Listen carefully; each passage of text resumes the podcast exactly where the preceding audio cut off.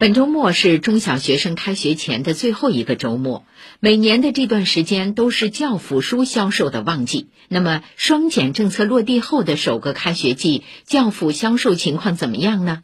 昨天下午，上海书城教辅专区的客流量不小。上海书城福州路店店长助理汤军介绍。那么家长呢，对那个学生教育呢，学习还是比较注重的，可能还会自行的购买一些相关的教辅书，作为学生的学习的补充。在书店的小学部，记者看到奥数教程、走进小古文等书已经进入了一年级新生家长的视野。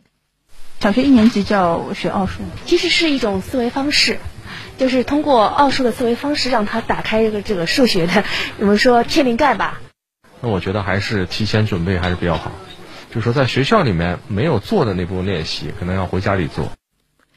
文具馆里除了包书皮、水笔等生产资料基础版、自动削笔器、橡皮擦、桌面吸尘器、坐姿矫正器等，号称提高效率的一零后新文房四宝成了消费亮点。上海书城百新文具馆店长张明表示。